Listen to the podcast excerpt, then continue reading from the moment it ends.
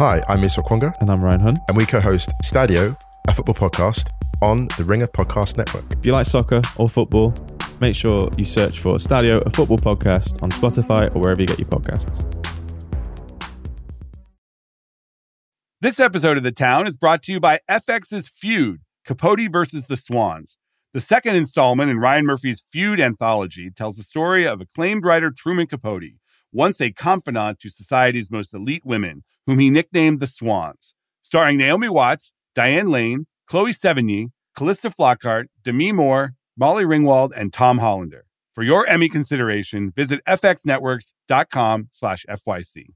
This episode is brought to you by Anytime Fitness. We're not all professional athletes, but we all have health goals. That's why Anytime Fitness gives you access to personalized plans and support from a coach.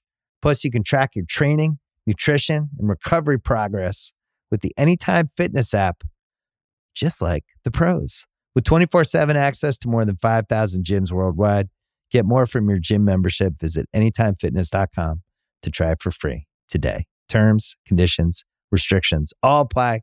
See website for details. It is Thursday, May 25th, Memorial Day weekend, the official start of summer. For many people, myself included, that probably means a trip to a theme park or two. Since the parks reopened after the COVID shutdowns, attendance has been booming. Disney this past quarter reported $2.2 billion in profit from the parks, up 20% from last year. That includes the Florida and Anaheim resorts, plus Paris, Tokyo, Hong Kong, and Shanghai. Bob Iger, the Disney CEO, is counting on the park's revenue to fund the company's transition from linear TV to streaming, which, as we know, is very costly and, at least so far, not a very good business. But despite a bunch of new revenue drivers at the parks, like the Genie Plus app and across the board price increases, I call it price gouging, but I'm not writing the Disney press releases, there's been some weaknesses. Parks profit actually came in below analyst estimates at the end of last year. And both inflation and the teetering US economy have worried Disney investors, especially since before the pandemic, the parks division generated as much as 45% of the company's overall profit. That's a lot. Just last week, Disney closed down or announced it was going to close down the Galactic Star Cruiser, a very ambitious and very pricey Star Wars luxury hotel. I never went probably wouldn't pay a lot for that experience in a hotel, but I heard it was great. Plus, there's the whole war with Ron DeSantis in Florida, which hasn't seemed to impact park attendance, but has further politicized the Disney brand, according to a new Axios survey. There's the competition angle as well. Universal isn't anywhere near Disney in attendance or profit, but the Super Mario World attraction in LA is really juicing attendance. That's coming in Florida as well. It's a good time for a theme park check in, so I asked Scott Gustin to come on the show. Scott does not work for Disney. He's actually an executive at Nexstar, which owns the CW network and a bunch of TV stations. But he's also a Disney and theme park journalist and a super tweeter about everything Disney. He follows the parks very closely. He can tell me what's really going on at Disney and elsewhere in theme park land. Despite the recent boom, does Disney actually have a parks problem? From the Ringer and Puck, I'm Matt Belloni, and this is The Town. All right, we are here with Scott Gustin. Scott is a theme park journalist, one of my favorite titles, a prolific tweeter about all things Disney, and an avid theme park guy. Scott, welcome. Hey man, how are you? Good. So, how many times do you go to Disney parks in the past year? Oh, in the past year, probably 10. Oh, that's not too much. That's For you know, both coasts. more than your average person, but you're not Yeah. there every weekend. No, not not every weekend, but yeah, both coasts, probably 10 visits in the last year.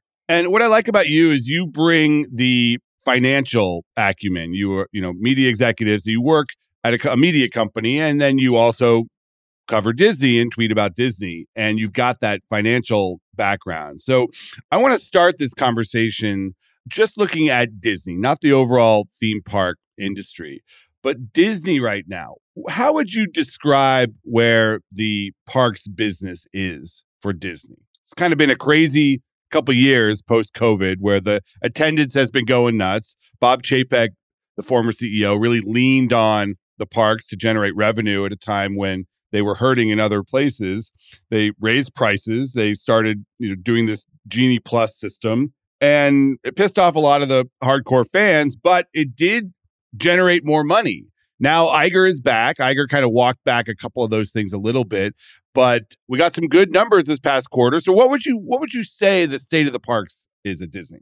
I would have to say a roller coaster, just because yeah. you know, like for for World Walt Disney World, money was great.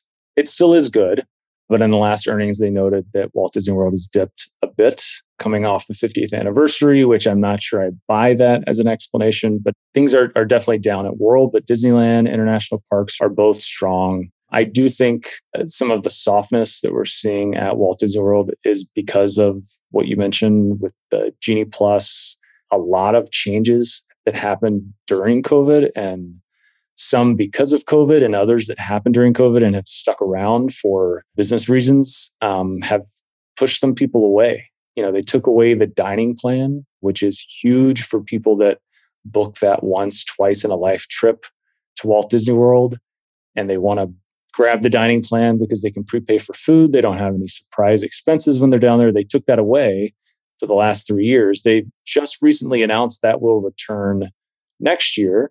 So people that are looking for that, you know, turnkey booking their vacation with dining plan, everything baked in, they they can't get that until next year.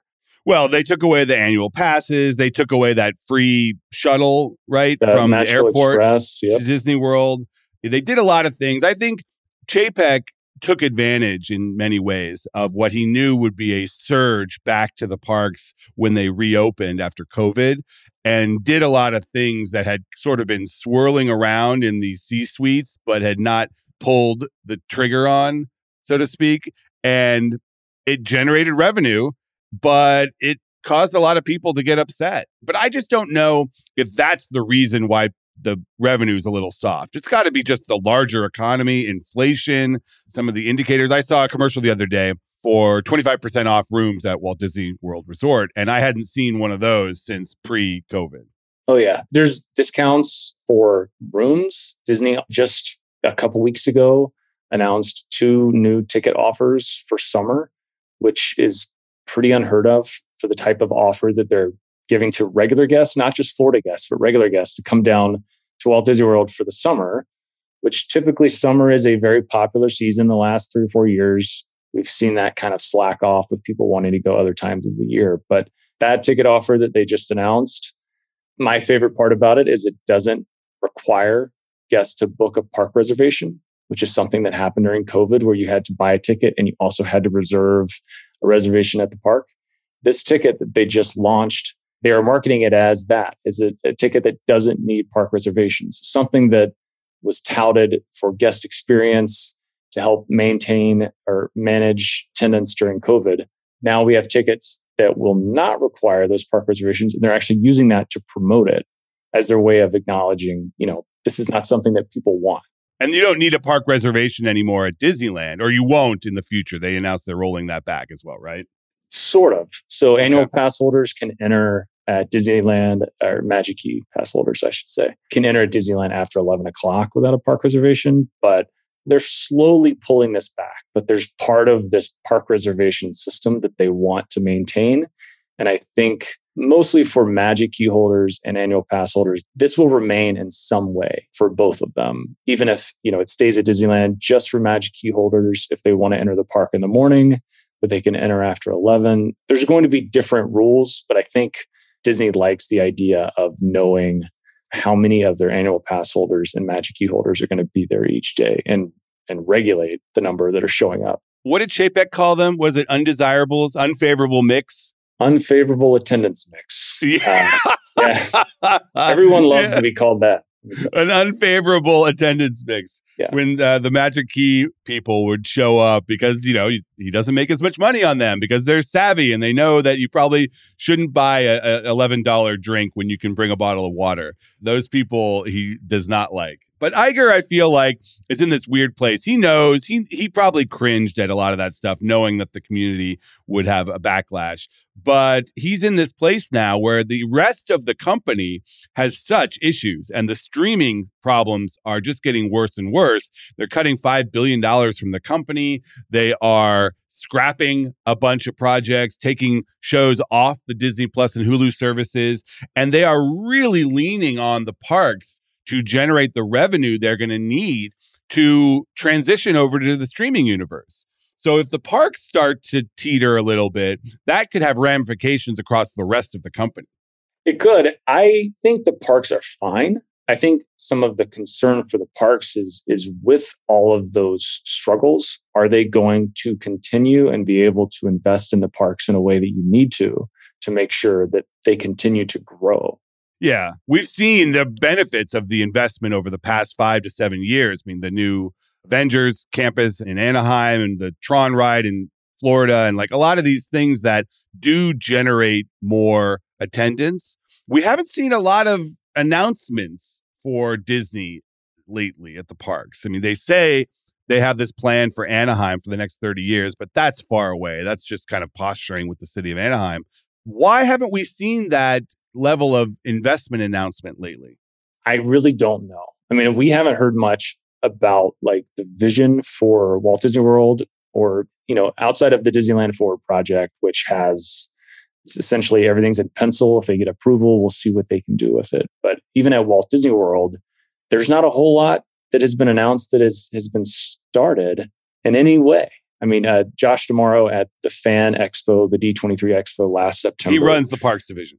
Yeah, Josh runs parks, and last year at the at the expo in September of last year, he had a parks panel and he kind of talked about what's coming to the parks. There were some announcements that we have seen where they brought back some popular fireworks shows at Walt Disney World. And there was a whole segment about this blue sky, what is possible discussion for Walt Disney World. What is possible beyond the berm, which is a term that they like to use, where you think about the outer limits of some of the parks and world. What can they build beyond that to add capacity? Well, Ron DeSantis wants to build a prison, so they're going to have to work around that. That that'll be a little awkward if it's a castle next to a cement castle. Yeah, well, we'll see where they put that. Uh, as long as it has bus service to the parks, I'm sure. Uh, you know what? On a on a hot day at Disney World, maybe the line will be shorter at the prison. No sun. I mean, I, I, I there some would sign up for that. The Dole Whip will be amazing in the prison cafeteria, served on the tray. the thing that I'm curious about with Walt Disney World is they've talked about wanting to do all of this, but there are no specifics. And as a company, I understand if you want to stay secretive and keep things close to the vest and not announce, but that's not typically what Disney has done. They typically will tell you they're going to build, you know, a Star Wars land. They're going to build Galaxy's Edge. They'll kind of unveil it. They'll show some art, and then it takes a long time for a lot of that to happen we haven't even reached the point where we've been given any kind of commitment on what it is they want to do.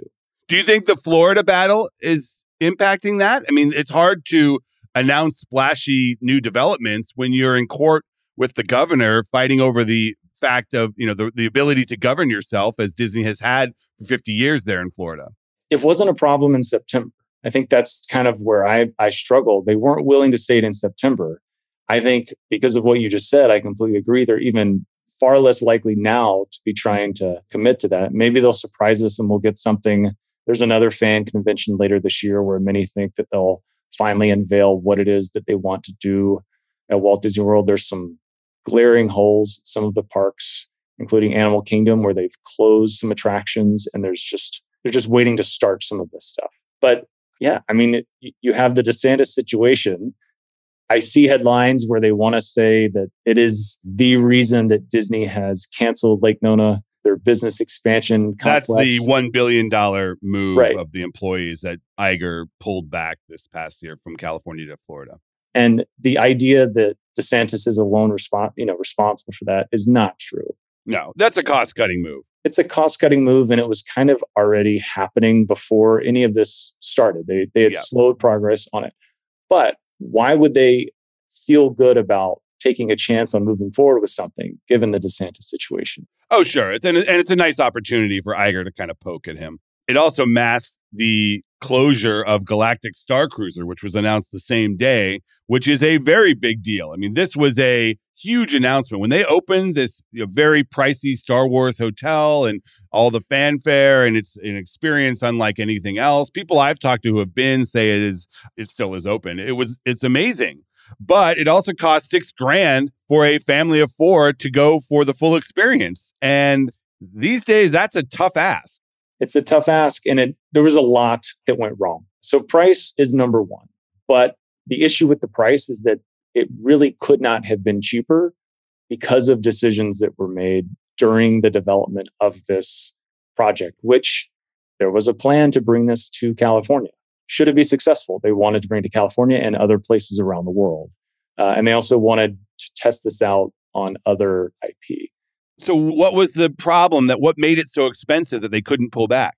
It's what they decided they wanted it to be from the get go. It was a, a small experience, only 100 rooms. So, you think about the cost of just the infrastructure. Yeah. The margins have to be high on each person then. They have to be high. And they had a amazing all of the good reviews that you hear from people, all the people that did it that love it are because of the people that worked on the Star Cruiser. And it's because they had such high quality cast members were there and were fully invested in the experience that they wanted to give the guests. There were it was immersive. It was so immersive. Lots of employees. You're immersed all day long for two full days.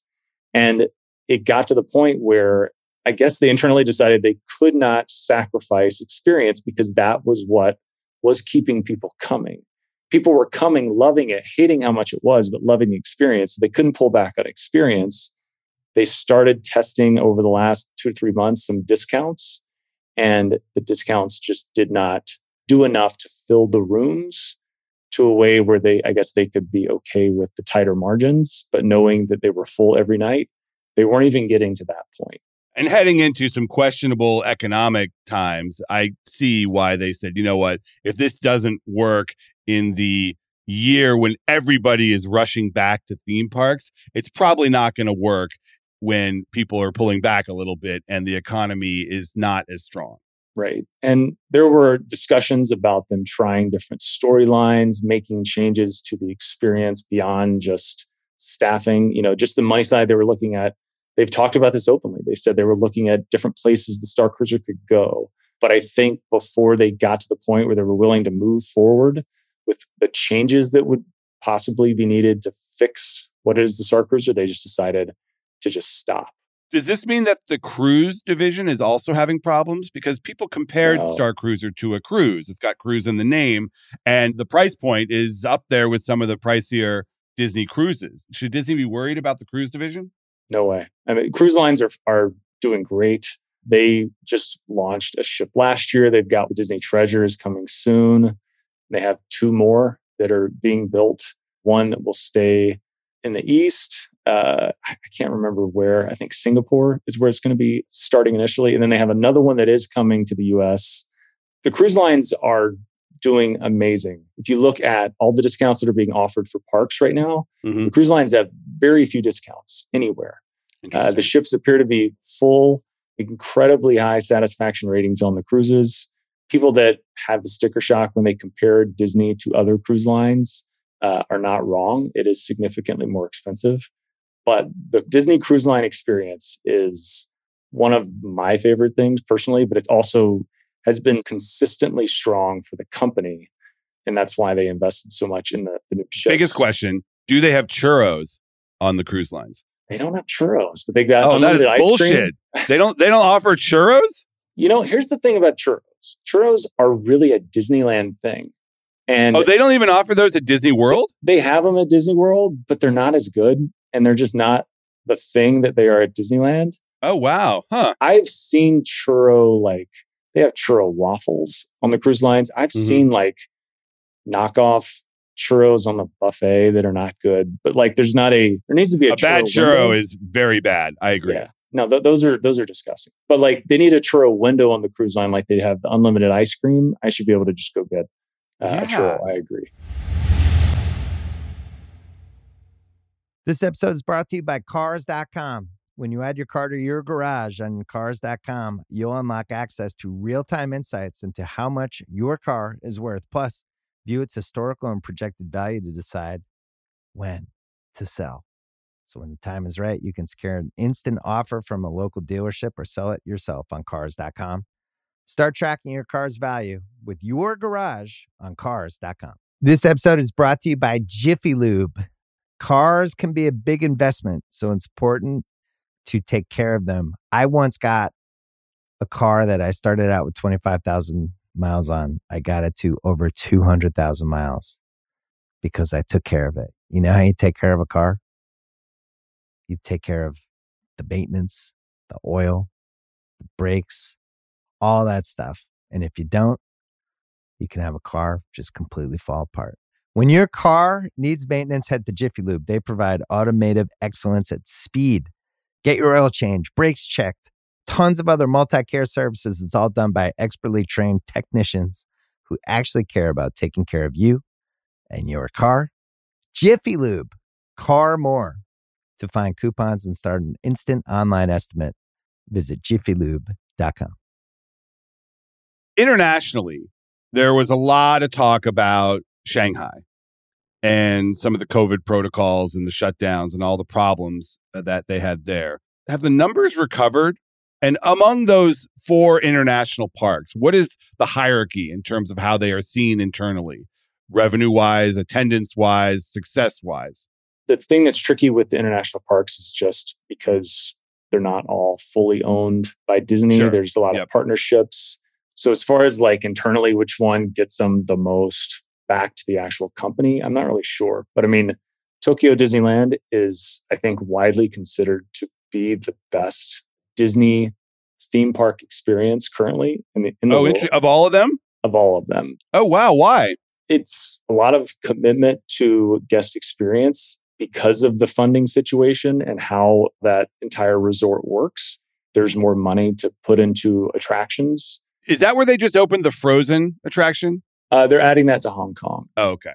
That seems like a no brainer in the US. Like, what little girl wouldn't want to go to Frozen Land? Yeah, the land really would do well in the US. The ride itself that they're bringing to Hong Kong is actually a clone of what is at Epcot, which, interesting enough, was they took a an old attraction at Epcot and forced Frozen into it. Uh, it was Maelstrom boat ride, and then they they put an overlay for Frozen to go in there, and now they're cloning what was an overlay in that new land in Hong Kong. But it's also getting a land. It's getting another new attraction, a roller coaster similar to like the Seven Dwarfs Mine Train at Walt Disney World. They're getting one Frozen themed. So Tokyo is considered the best. What about the others? I think Disneyland Paris. they've put a lot of money there recently. Avengers Campus uh, has also gone. That was such a famous failure when it launched. Yeah, they they are doing a lot there. They've got a couple really good nighttime shows in Paris. The drones uh, that were rumored for domestic parks for a long time have seemingly flown over and are now just happening and flying in Paris. They're doing a lot with nighttime shows there with drones. It's pretty cool. I think Americans like fireworks. Yeah, but they're doing both over there, and it looks amazing. Oh, Like- really? uh, Okay. Like behind the castle, they're they're using it in, in between pyro. There are are moments. Uh, they have a, an Avengers specific drone fireworks show there behind the tower and in Avengers Campus in Paris. So I think all of the parks internationally are doing well. I just I don't know how it translates to bottom line for Disney for Tokyo's success, but I know in general it is regarded to be the the top tier Disney theme park experience for people that have gone and seen all of the parks. I, I have not been to Tokyo, but it's on the bucket list. So the other parks, among them, I mean, Universal seems to be riding this Mario Brothers thing. I mean, the the fact that they teed up the movie to come out right when the Mario worlds opened in LA. They're going to just ride this all year. I mean, the numbers, I've talked to people at Universal, the numbers for the Hollywood park are way up because of the Mario land.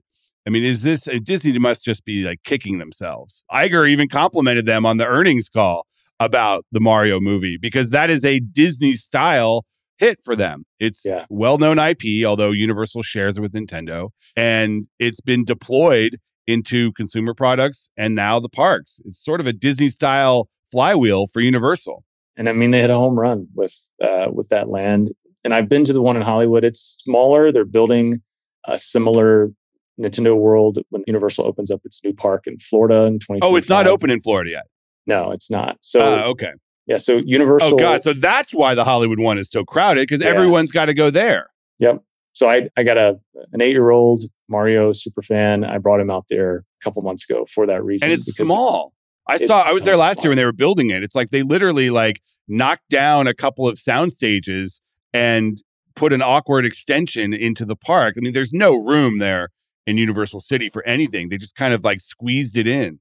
It's a great land. They deserve an award for doing the most with the smallest footprint I've ever seen. Uh, I mean, that park itself, like they part of the theme park is on top of a, a parking garage, literally. They know how to use space pretty well there and they did it with Mario, but it's it's so small. It's going to be much bigger in Florida. It's going to have three attractions when it opens versus the one that they have in Hollywood. But but yeah, so this this land opens 2025 in Florida as part of Universal's newest theme park, which will, I mean, everyone's going to benefit when Epic Universe opens. There's always the Disney versus Universal angle, which is 100% legitimate and should be discussed. But Disney will benefit from them opening that park in Orlando because it will extend how long people think they should visit. And most people, when they go to go to one Universal park, they also go to a Disney park. Exactly. And so they're both going to win on that. Right. So are you bullish on Disney parks? I look at the numbers and I say, oh God, they got so many problems elsewhere that they need these parks to perform. Yet the whole value of Disney and the reason why they have been able to separate themselves from the rest of the competition in the theme park business is because they have all this other stuff that they can deploy into the parks, the characters, and they have the revenue from all the other divisions to spend the necessary investments to make the parks better than what anything at Cedar Fair or Six Flags or even Universal can offer. So, are you bullish on the future of Disney given the problems that the company's had elsewhere? I am. My concern is that when I look back at the last couple years, I don't know that much about earnings calls, but I don't hear a whole lot of over earning discussions uh, like we heard for theme parks, you know, last year where there were concerns that the theme parks were making too much money. Right. So we kind of went from that.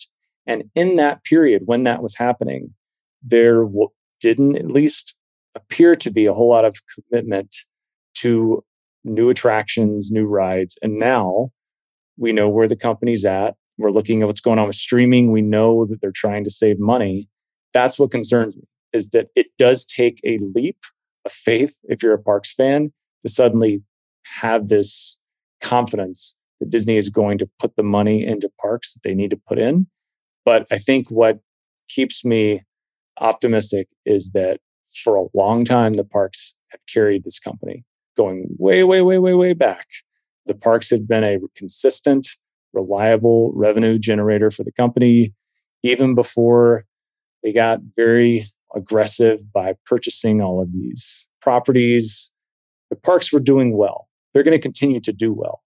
I just, I hope that the company knows you got to take care of your car. You can't just, you know, just let it ride until it, it falls apart. You've got to keep putting money into it. You got to maintain it. I think Iger and I think Josh D'Amaro, they know this. I just hope that there's enough funding for them to do what they need to do.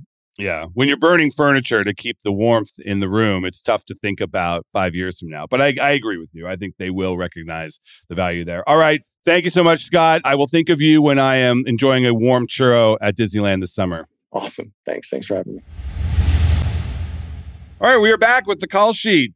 Jessie is in for Craig, who is currently at the ABBA Museum, I think, having some Swedish meatballs. Jessie is here. Jessie, are you a uh, Disney guy? I think you are, right? I am, I am a Disney guy. I am indeed. Uh, I love going to the theme parks. I grew up on the Disney movies, so you know I'm I'm all Disney. All right. So, are you excited about the Little Mermaid remake this weekend? Yeah, I wouldn't say excited, but I'm intrigued. You know, all these live action remakes have had like really weird responses. And like, I enjoyed the Beauty and the Beast one. Didn't watch The Lion King. It just looked kind of weird. Maybe down the line, I'll watch it. Well, it grossed $1.5 billion. That's not weird for Disney. So no, no. they would love for Little Mermaid to get anywhere near that. And I would love it because I picked it as my number one pick for my box office draft with Lucas earlier this year. Uh, he had Mario Brothers, so he's riding high, and I'm trying to make up the difference now. The tracking for this weekend is fine. It's about 100 million for the three day, about 120 million for the four day weekend, which is good. It's better than it would be better than anything else Disney has released this year. Not as good as Super Mario Brothers, but I think this one, I don't want to make a bad mermaid pun, but I think this one will have legs to get to probably close to a billion if they play their cards right. I, so I'm going to actually take the over on the box office this weekend. I think it'll beat 120. I'll be there. The Little Mermaid is my wife's number one Disney princess. She has an Ariel tattoo on her leg. Oh, and we will- no. She there. does? Yes. Wait, so now what is she going to do? There's a new Ariel. Oh, she she doesn't she doesn't care. It's She wants Ariel. the OG. She's not going to get it, uh, you know, redone for the new Ariel. No, no, no. She has she has an Ariel on her leg, a C3PO on her wrist, and a Mickey Mouse on her other wrist. Wow, that is devotion. All right, so you guys will be there. that be there, guarantees yes. you'll be there. I, I will be there no matter what. Even if I wasn't uh, excited or had no interest in the movie, I would be there. Yeah, I mean it's an interesting one because there was all the controversy about the black Ariel. I don't I don't think that's going to matter at all. The reviews have been okay. It you know, better than most of these live action remakes which are not really made for critics. They're made for fans and people who are nostalgic Nostalgia, like you. yeah. But, you know, it helps if the critics like it and the reviews for uh Halle Bailey have been very good. So, you know, it seems like a kind of star-making performance here. Yeah, I'm excited for that because every I've seen the same thing that Haley Berry just kind of knocks it out of the water. Ah, there you go. Nice pun. Not as good as having legs, but it's No. pretty good. Uh, all right. So we'll see how I did. I actually did pretty well last weekend. I I took the over on Fast and it delivered. I think Disney's probably lowballing a little bit here. So we'll see how this one does. All right, that's the show. I want to thank my guest, Scott Gustin. I want to thank producer Jessie Lopez and for Craig. And I want to thank you. We will see you next week, Tuesday, because of the holiday. This episode is brought to you by State Farm.